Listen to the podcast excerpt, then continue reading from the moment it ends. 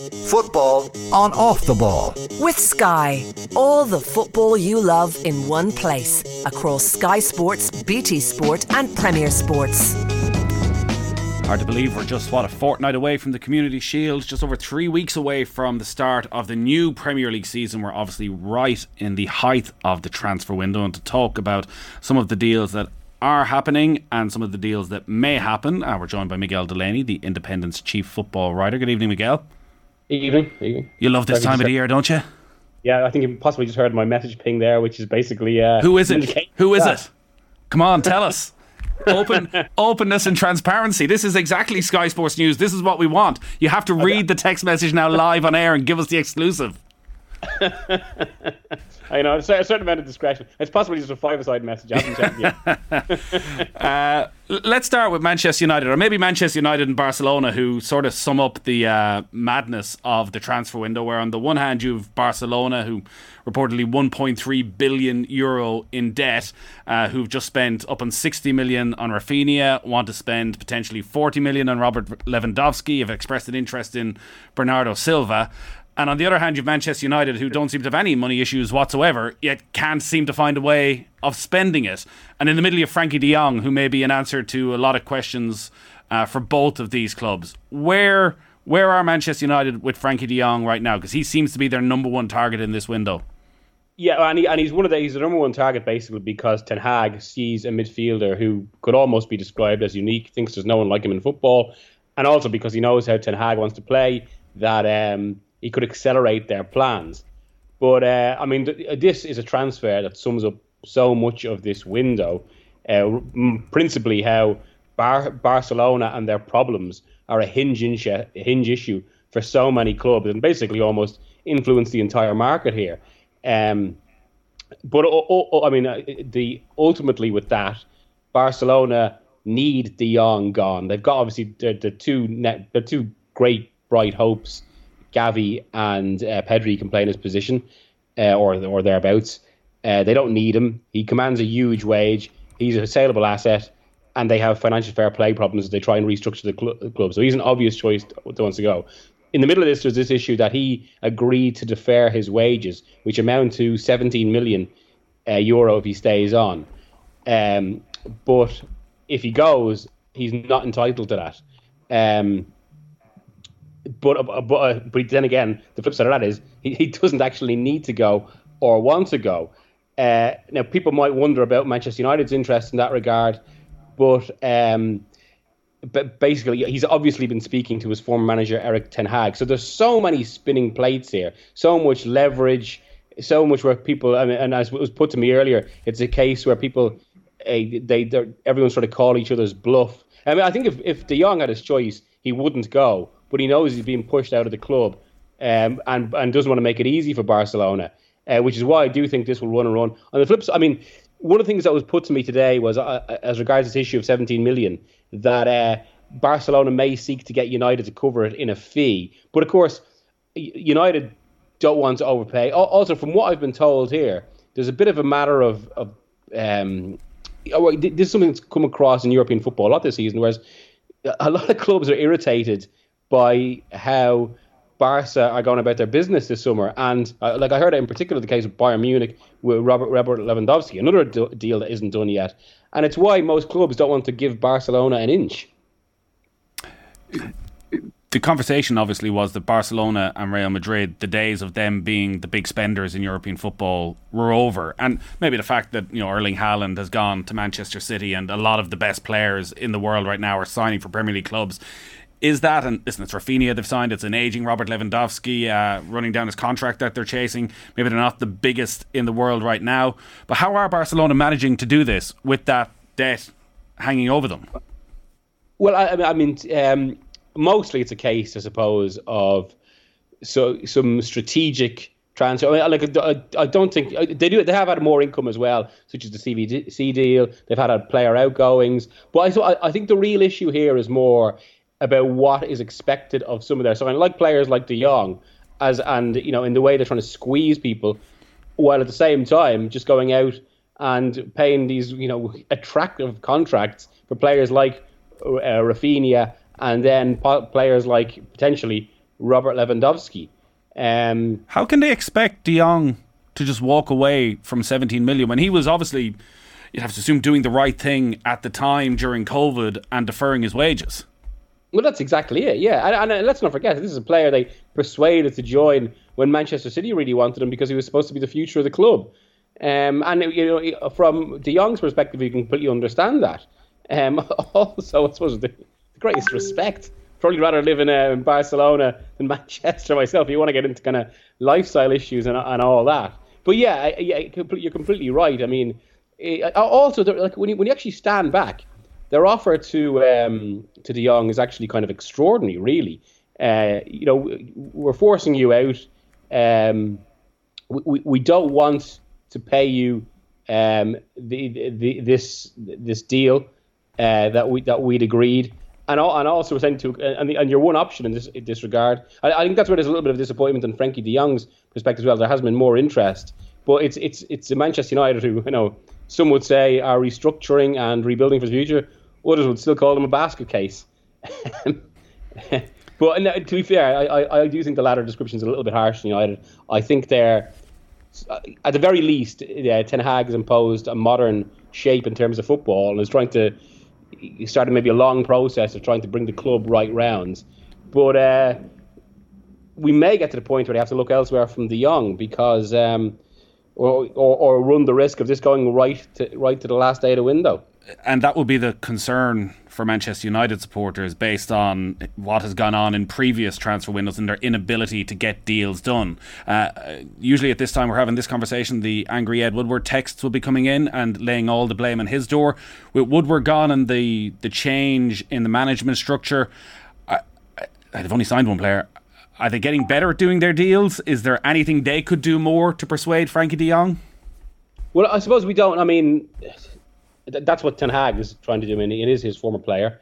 Uh, and also, I, I don't really think this is a case in that regard of of United. Uh, there's a bigger issue here. United are almost caught in an impasse between um, Barcelona and the player. Um, now, I suppose if they don't get him, the questions will be why they pursued a deal that was so difficult for so long, and why didn't they look else, elsewhere. Now, the answer to that again goes back to because of what um, De Jong could have represented for United's squad. Um, in terms, I mean, it would probably be easy to kind of go back into all the old criticisms about United, but it is a new regime. We should probably give them a, a chance. My, my, greater concern, I suppose, would maybe be that it already feels like there's an element of this somewhere is exactly what we've seen before. Whereas for all they talk about cultural reset and you know having bigger plans and a bigger football ideology, they're ultimately kind of just going with everything the new manager wants. Uh, now that's fine, of course, if the new manager works out, but that hasn't been the case for the last mm. few. And what it resulted with with Solskjaer and Rangnick was a mismatched squad full of kind of different parts. Bits of Van Gaal, bits of Mourinho, bits of Solskjaer, little bits of David Moyes even. Uh, not that he was there for that long. Um, and and I mean, this could be the case with Ten Hag too. And I mean, there's at least a question of whether it's. I mean, obviously Ten Hag is going to what he knows, like what like what a lot of managers do. But there's at least a question of why such an emphasis on Holland and particularly Ajax, especially given like if you if you talk to people in recruitment at Premier League clubs, even even top managers, they'll say at this point, especially when you if you look at the case of Chelsea and and even uh, okay, it's a level up from the Eredivisie in uh, in the Bundesliga, but this is also indicative. The fact that Kai Havertz has been pretty good, but Timo Werner has been a bust or not, okay, bust is a bit harsh, but really, it hasn't replicated his form for Germany. And one of the reasons for that, from talking to people, kind of the European game is, and around England, is that basically the Dutch league and the German league are seen as two very idiosyncratic divisions where there's no baseline, basically, because they're two divisions that, and, and, and this is a consequence of how wealthy leagues like England are, really, mm. but there's divisions mm. that give a lot of young players a chance. They obviously both involve high pressing games, quite erratic football, quite fast football. And that means actually there's very little baseline. And two players that, that as we've seen with Werner and Havertz, really, two players that could be exceptional in the Bundesliga at the same time. One could actually be suited for England and one mightn't be, or for the top level. But it's so hard to judge because the nature of those leagues. Uh, and that's why you would say maybe there's at least a small risk with United um, going for so many Ajax or former Ajax players, including Christian Eriksen, Uh, but I suppose it's what it's what Ten Hag knows. But then that's been a, a criticism of United in, in, in the past. Um, but he, I mean, there are signs of encouragement from training. Uh, a lot of people will look to obviously to win over Liverpool, uh, even although uh, to me that, that that shouldn't really mean that in terms of result. What, what should be, I suppose, what should mean something is how much they're starting to impose his idea of football, and I suppose that that, that, that is beginning to be the case. Uh, but it's it's it's from from from this emphasis on Dutch signings. That'd be my read now. It's not it's not quite the mid '90s when you know an Ajax generation were an absolute guarantee of mm. real star quality. Yeah, like, yeah we, we could go through the success stories of the failures, I guess, from the Dutch league, and the obvious success stories are, you know, Van Nistelrooy, Suarez, who come in and are two of the best Premier League strikers of their generation. There's a long list of players who came in and didn't make an impact, but again, I guess it's the right manager in the right place at the right time that yeah. was there for Van Nistelrooy and Suarez that weren't there for a lot of those other players. Like Mateja Kezman probably killed it for an awful lot of guys. Yeah, and um, that's it exactly. And I suppose, I mean, if you, if you look, talk about Kezman as well, look at his era. I mean, there was also kind of a bit of a precursor with this with Ajax, um, which point I mean, football it, it, wasn't quite in the state it is now in terms of tactics, in terms of kind of economic structures, but maybe in terms of where the Dutch league was going. Look at the great Ajax team of 2003-04, uh, the one that kind of won repeated uh, Dutch leagues and had so many kind of budding young stars, and that Zlatan Ibrahimovic played for. You know, Zlatan obviously went on to do good things. Van der Vaart maybe had a good career, but not quite what was suggested when he when he was um, uh, when he was at Ajax. Uh, Van der Meyde uh, never really went on to anything. It was kind of the enigma of, of players like Mido. So yeah, it's um, it, it is one of the dangers from from from buying from a very youth based league uh, that is a level or two down from the elite, and that's and that's even more the case now. And, and all, I mean, even if you look at uh, Ten Hag's side from 2019, the one that got to the Champions League semi final and generated such interest, that's been quite a mixed as well. De Jong, who we're talking about, has been good, but hasn't gone on to the level we expected at Barcelona. Now, Barca have been a basket case, but still, he's ultimately been kind of overtaken by younger players in Pedri and Gavi. De Ligt has been very hit and miss. Uh, to my mind, he always looks quite exposed. And uh, while a lot of his defensive qualities are good, I think there are at least fair questions of where he can operate in a modern system. Um, then I suppose the biggest example of all is uh, Donny van de Beek, given mm. he's been a Manchester United signing. Uh, although we'll see if, and, and, and this might say a lot in itself, whether um, uh, Ten Hag can rehabilitate him. There's so much going on at Manchester United. When you compare to 12 months ago when we thought they just finished second in the league, they had uh, Rashford, Greenwood, Martial all scoring up towards 20 goals in the league, and you thought all three of them might kick on and bring them to a, another level. And, and all they really needed, it felt, was a centre back and a, a Declan Rice, and that would bring them to another level. Whereas now, it feels they're in a summer of a complete reset, and maybe they're getting there with the signing of Tyrell Malacia, fullback. Uh, Christian Eriksen comes in adding something in midfield. If they get Frankie de Jong done, Lisandro Martinez another option at centre back. But still in those attacking positions, like the Cristiano Ronaldo news, I don't know if at people at United did that come out of nowhere, the sense that he he wanted to leave, or were they prepared? And how does that work with his ego if, as it looks like, nobody actually wants him? Yeah, well, it had been bubbling for a while, um, but as you say, yeah, suddenly it's. I noticed some reports saying Manchester United are beginning to convince Ronaldo that he could should stay. Well, the reality is actually that there isn't a market for him at all. Nobody wants him, or not, at least no club that he would want to go to, that he wants to challenge for. Because what he really wants is another crack at the Champions League or another major domestic title. Uh, and there's just no interest from there. Um, the, the one thing I suppose you're right in terms of how different it looked uh, 10 months ago, uh, even going into the final few days of August when they, because they started last season, what, with uh, two wins and a draw. Uh, I must say, and this isn't hindsight because I did write at the time, because I was always a Solskjaer skeptic. Really, I, I, do I do think there was always a sense that the Solskjaer era was going to come up against a wall uh, that they were never really going to challenge under Solskjaer. But I think you can at least say he had a workable team, if a workable team at a lower, at a far lower level than than uh, a Liverpool without injury issues as they had uh, the season before last, and obviously Manchester City. Uh, so he could have made something work there. He, he, at least kept United competitive in the in the Champions League places before. But uh, and as you say, he saw a Declan Rice type signing as maybe a final ingredient to at least have the team as he wanted. They didn't get Rice, they got Ronaldo, and basically a whole load of issues uh, uh, unspooled from there. I think maybe Ronaldo accelerated what probably would have happened with Solskjaer anyway, but it's an issue. And yeah, and now Ten Hag, I mean, this is another side of it. Ten Hag has to deal with a player who, as he tries to kind of implement a modern pressing game, a player who's really kind of at this point of his career, almost uh, just the, the completely wrong player for a pressing team for, because of how mobile he is, because of how much he demands goes through him.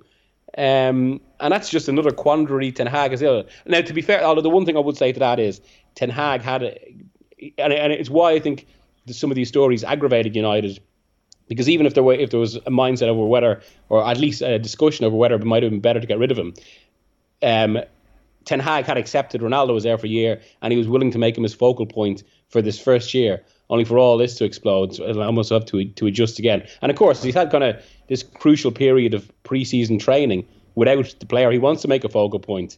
Uh, although the one thing I would say for that is that yeah, Ronaldo's personal issue is genuine and has been accepted by the club. It's not just one of those lines. Um, and, but obviously, there's a bit of a discretion around it because it is, you know, a, a family issue. But um, is yeah, this a, is this it, another one, Miguel? Then that that runs and runs like uh, you know Ronaldo and his agent looking around at all those super clubs and going to keep putting the pressure on right till the end of the transfer window, or does it look already that you know Chelsea have decided Thomas Tuchel has got his way and is you know got Raheem Sterling is going to build more of a team than bringing Ronaldo into it? That if Paris Saint Germain have no interest that that they decide in the next week he's staying and, and they move on, or is this going to be just another saga that that undermines undermines United for the next few weeks? Uh, I, I, think. I mean, if if, given his status as an agent, and and, and let's be fair, I suppose, given whatever whatever you think about the empire he's built up, uh, Mendes is obviously a very sharp man. He's not going to leave himself in a situation where he can look stupid or left hanging out there. And I, so I, I, it's why I think they'll just decide to stay this year rather rather than kind of look around. Um, I mean, even if you look at the way the discussions went, they approached a fair few clubs. It's well known they approached Chelsea. Um, and then found that there wasn't much interest. So then the, what I was told, they actually went to clubs like Chelsea and said Ronaldo would significantly drop his wage demands. He just wants to be in the Champions League, and uh, they didn't get much pickup from that from that either. Uh, so when it gets to that point, they've probably just got to accept the reality. Uh, and so I, I, do think maybe that'll be case closed in that regard. And and, and the one thing you would say for Ronaldo is partly because of his uh, some of that ego. When it when it comes to playing, all right, he mightn't fit a system, he might play to himself, but he, he will he'll he'll always be focused on scoring goals. Mm. So in terms of uh, just to finish on Manchester United, then and as the signings come through and a, a, change of style and the new manager been able to implement that, we you know we saw signs of it against Liverpool and you know, Liverpool and Jurgen Klopp were quite calm about it afterwards. He used was it 32 players. Now, if the result had been reversed, such as the basket case at Manchester United, that there'd be probably a bit of pressure on Ten Hag already uh, if they were to lose 4 0 even in a friendly. What is the style of football, and who are the who are the obvious winners from what he wants to do, and who are the guys who might struggle to fit in? Like, where does Bruno Fernandes fit in if Christian Eriksen arrives as well? Well, I mean, I, I, I think actually I wouldn't be so concerned about that as other people because from, from what I was told, um, er- Eriksen would be a possible, maybe not always a certain starter, but an option in a midfield that would say that would go. Um, De Jong as a as a six, as kind of a Bus, Busquets player, then Eriksen, and then Fernandes in front of that. I mean, now there there were some issues around Fernandes and whether he'd fit into pressing football under Rangnick, uh, but ultimately I think he has got incredible individual quality. Um, and Ten Hag, I, I, like Ten Hag for all, even though he's kind of an idealist in terms of pressing, and that's kind of a non-negotiable. His actual formations and approach are he'll, he'll be a bit more pragmatic about them. And we are at the point now where he's assessing every single member of the squad. He's actually not gone in and said anything like, "I want to get rid of him, him, and him," in the way other managers have done. So in the way Mourinho did, basically. Uh, he's it is kind of a clean slate, and I suppose the best indication like that is someone like Martial, um, who obviously so much talent never fulfilled at United really, bar, barring the occasional flashes. And yeah, he he had a good good start. So, uh, but uh, but as you say, I mean, we can't really read it, read much into this.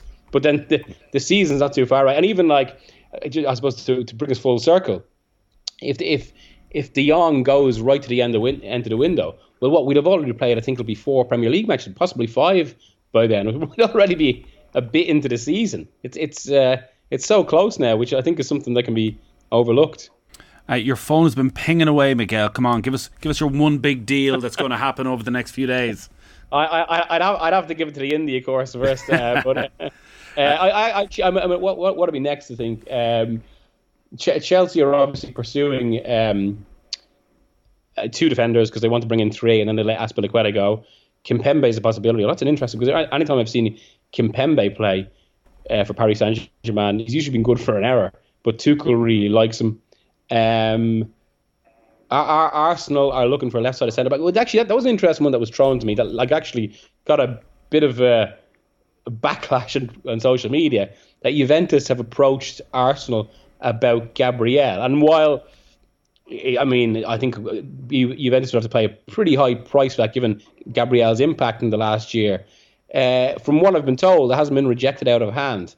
Uh, and, and, also the, the, the, the, way with these, I mean, people, I think there's often a danger of looking at it in the kind of the short term and immediately what how a player is doing, what um, you know, what uh, what his price should be right now. But like, there's obviously more more aspects to this. Like sometimes it's about you know, a player wants to move for other issues, or else it's about relationships between two clubs.